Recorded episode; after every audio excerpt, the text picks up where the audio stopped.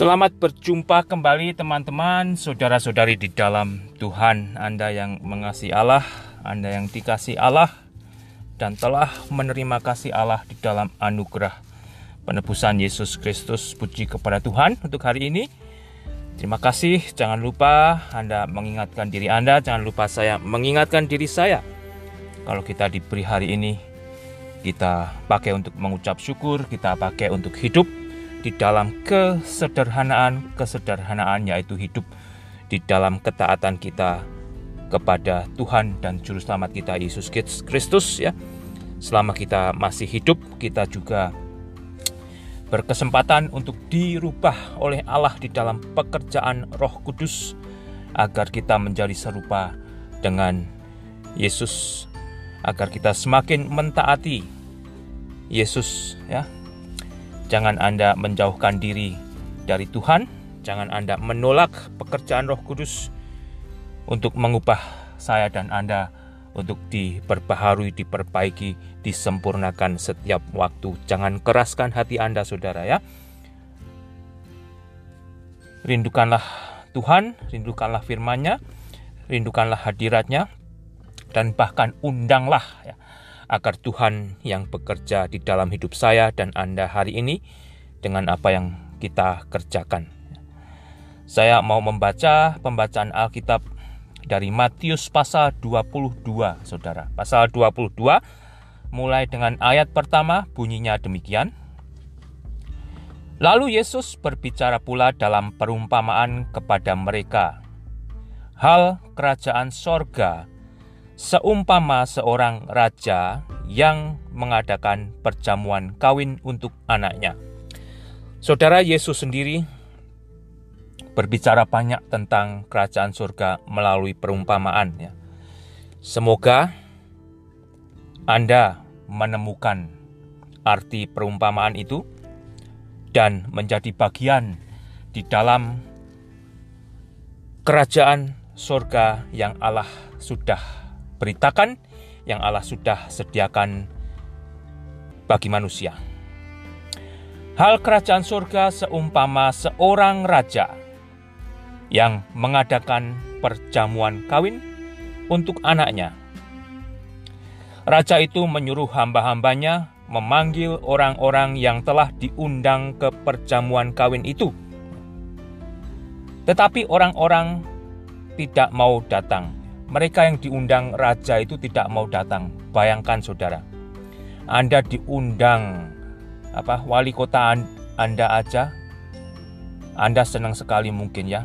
Tapi kalau Anda ada yang berani menentang, ya jelas-jelas tidak mau datang, Anda mungkin takut. Ya, bayangkan mereka ini diundang oleh raja, tetapi mereka tidak mau datang. Ayat keempat, ia menyuruh pula hamba-hamba lain, pesannya. Setelah undangan pertama diabaikan, ia menyuruh hamba-hamba yang lain, pesan raja, katakanlah kepada orang-orang yang diundang itu, ya, karena mereka tidak mau datang. Sesungguhnya hidangan telah kusediakan. Lembu-lembu jantan dan ternak piaraanku telah disembelih Semuanya telah tersedia, datanglah ke perjamuan kawin ini. Nah. Apakah itu second chance, kesempatan kedua ya? Selain pertama diberikan undangan untuk datang, setelah mereka bilang tidak akan datang, kirim hamba-hamba lain lagi. Ini semuanya sudah kusediakan untukmu. Yang kusediakan itu hidangan luar biasa, bukan hanya sekedar hidangan.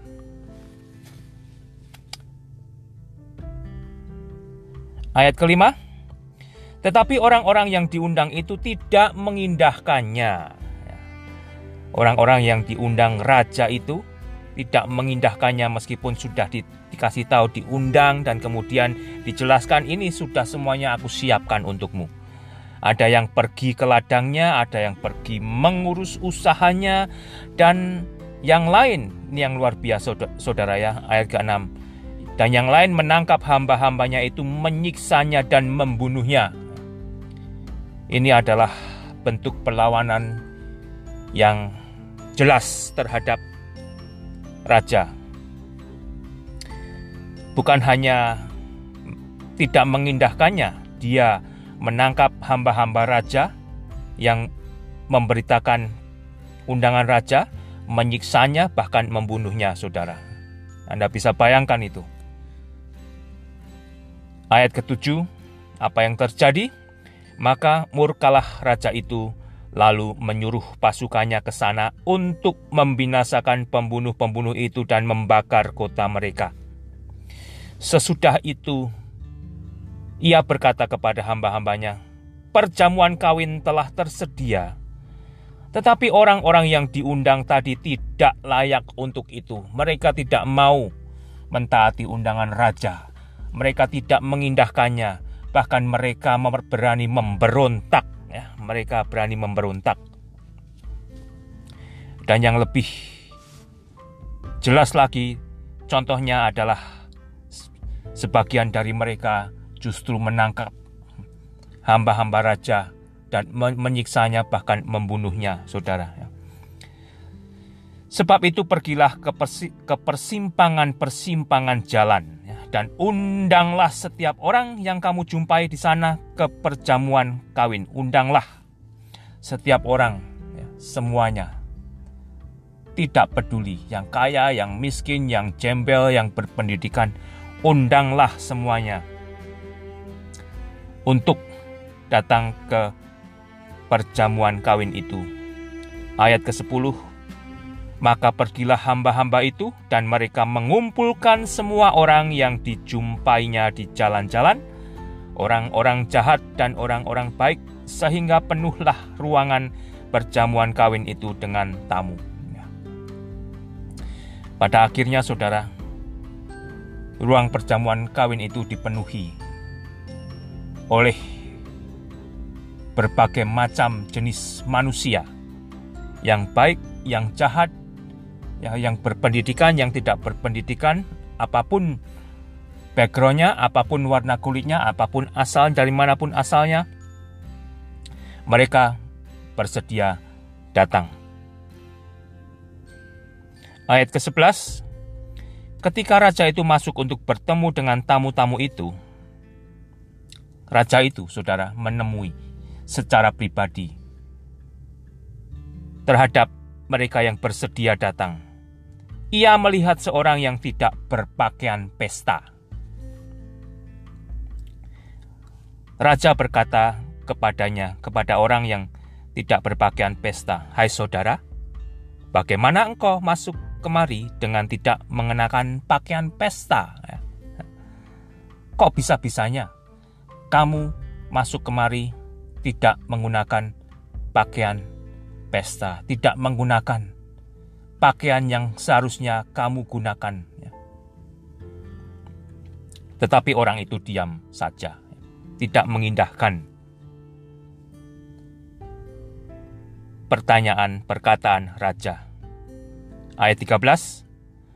Lalu kata raja itu kepada hamba-hambanya, ikatlah kaki dan tangannya, dan campakkanlah orang itu ke dalam kegelapan yang paling gelap, di sanalah akan terdadap, terdapat ratap dan kertak gigi. Sebab banyak yang dipanggil, tetapi sedikit yang dipilih. Banyak yang dipanggil, sedikit yang dipilih. Perhatikan perkataan raja saudara, banyak yang dipanggil, sedikit yang dipilih. Allah menghendaki agar semua manusia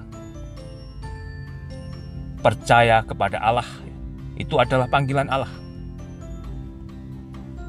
Dan diselamatkan melalui cara Allah sendiri dengan jalan yang Allah telah sediakan sendiri.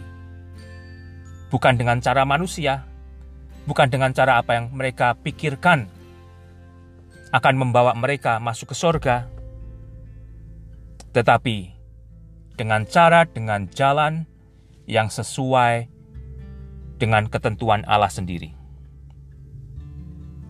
Yang sedikit adalah mereka yang mau mentaati panggilan keselamatan Allah untuk bisa masuk surga.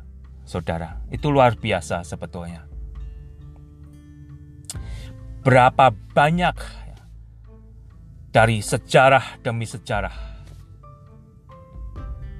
manusia tidak mau dipanggil oleh Allah untuk diselamatkan oleh Allah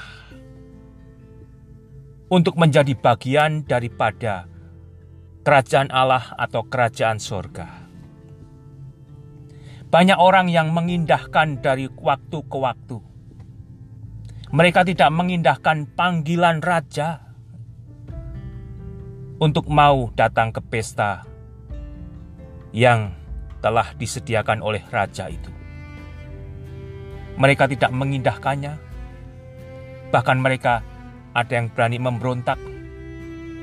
Bahkan di dalam sejarah pula, justru ada yang berani bahkan menyiksa para hamba-hamba raja itu dan membunuhnya. Mereka adalah yang membawa berita kerajaan surga. Mereka adalah yang membawa berita keselamatan. Mereka tangkap, mereka siksa, mereka bunuh. Karena apa, saudara? Karena mereka tidak mengindahkan. Karena mungkin mereka memiliki pikirannya sendiri, caranya sendiri, yang membuat mereka sendiri yakin akan bisa masuk sorga. Sayang, sangat amat disayangkan. Maka murkalah raja itu. Bagaimana dengan Anda? Apakah Anda menjadi bagian orang-orang yang berada di mana-mana yang bersedia dipanggil oleh Allah untuk datang ke meja perjamuan anak domba Allah. Kalau Anda mau saudara, jangan memakai pakaian Anda sendiri ya.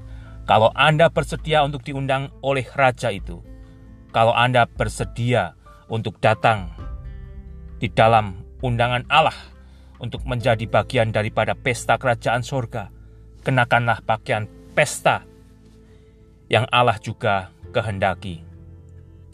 Pakaian yang Allah kehendaki bagi Anda, bagi saya, untuk menjadi bagian daripada kerajaan sorga itu sebetulnya yang paling sederhana, yang paling simple, dan yang paling mudah. Tidak memerlukan biaya, tidak memerlukan tenaga, memerlukan ketaatan. Itu saja, saudara. Pakaiannya ialah kenakanlah Yesus Kristus. Cukup. Pakaian yang berkenan kepada Raja, panggilan pakaian yang berkenan kepada Allah.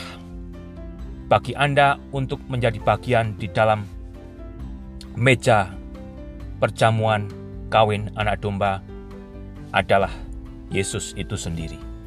Iman Anda kepada Yesus yang Bukan iman Anda kepada Yesus tambah perbuatan Anda. Perbuatan itu menggagalkan Anda. Karena tidak 100% hanya pada Yesus. Yesus dan gereja Anda, Yesus dan baptisan, Yesus plus yang lain, itu akan membuat Anda gagal. Yesus plus hari Minggu, Yesus plus hari Sabtu, itu akan membuat Anda gagal hanya Yesus saja. Dan yang lain-lainnya tidak akan menjadi pengaruh. Kecuali kalau yang lain-lainnya itu menjadi bagian daripada dosa Anda. Tidakkah itu sebetulnya simpel, saudara? Banyak yang dipanggil, tetapi sedikit yang dipilih, dan mereka yang dipanggil dan terpilih itu karena mereka mau mentaati aturan raja, aturan Allah, mengenakan pakaian pesta kerajaan Allah yang mana adalah iman mereka di dalam Yesus Kristus. Tidakkah itu sangat sederhana? Tidakkah itu sangat simpel, saudara? Merekalah yang akan berbahagia. Ya. Kalau Anda masih mengandalkan yang lain-lain, ya usaha Anda, kebaikan Anda, kembali saudara, itu semua adalah hal-hal yang terpuji. Derma Anda, pemberian Anda, itu semua adalah bagian nantinya buah daripada anak-anak kerajaan sorga. Tetapi itu bukan menjadi syarat bagi Anda dan saya untuk menjadi bagian daripada anak-anak kerajaan sorga. Ya, sehingga temukanlah itu saudara kesederhanaan di dalam Allah untuk Anda bisa menjadi bagian anak-anak kerajaan yang terundang di dalam meja pesta Allah sendiri, yaitu kenakanlah Yesus Kristus. Percayalah kepada Yesus Kristus, karena dialah adalah Allah yang menyelamatkan, Allah yang menjadi penyelamat manusia yang mana dia memberikan dirinya sendiri turun dari sorga ke dunia agar manusia beroleh keselamatan. Kembali saudara-saudara, sorga itu sempurna dan kalau Anda bisa membawa diri Anda ke surga dengan cara Anda, Anda akan mencacati sorga. Perhatikan apa yang Anda baca tadi ya. Orang yang datang tidak mengenakan pakaian yang layak akan dicampakkan ke dalam api neraka. Jangan kenakan pakaian sesuai dengan apa yang Anda pikirkan, saudara, tetapi kenakanlah pakaian seperti apa yang Allah sudah beritakan. Sesuai dengan apa Allah yang telah sediakan, pakaian itu adalah Yesus Kristus sendiri ya. Dan bagi saya dan Anda yang sudah mengenakan pakaian Kristus, biarlah itu menjadi identitas saya. Itu piala itu menjadi identitas saudara. Sehingga pada saatnya saudara kita bertemu dengan raja itu kita masih mengenakan pakaian yang sama yaitu Kristus Yesus yang tidak kita cacati. Tetapi selama kita masih hidup kita persilahkan Allah sendiri ya mempercantik hidup kita di dalam pekerjaan Roh Kudusnya sehingga di situlah saudara kita mau dilayakkan oleh Allah kita mau didandani oleh Allah melalui pekerjaan Roh Kudus. Tuhan memberkati, nikmatilah hari ini saudara ya. Dan silahkan kalau Anda mau membagi berkat firman Tuhan ini, pembacaan Alkitab ini bagi yang lain, baik Facebook, baik YouTube ya, ataupun podcast, Tuhan memberkati dan jadilah diri Anda juga berkat bagi sesama, terutama saudara, bagi mereka yang belum bertemu dengan keselamatan Allah, terutama bagi mereka yang masih mengira mereka dengan caranya sendiri bisa masuk surga. Tuhan memberkati.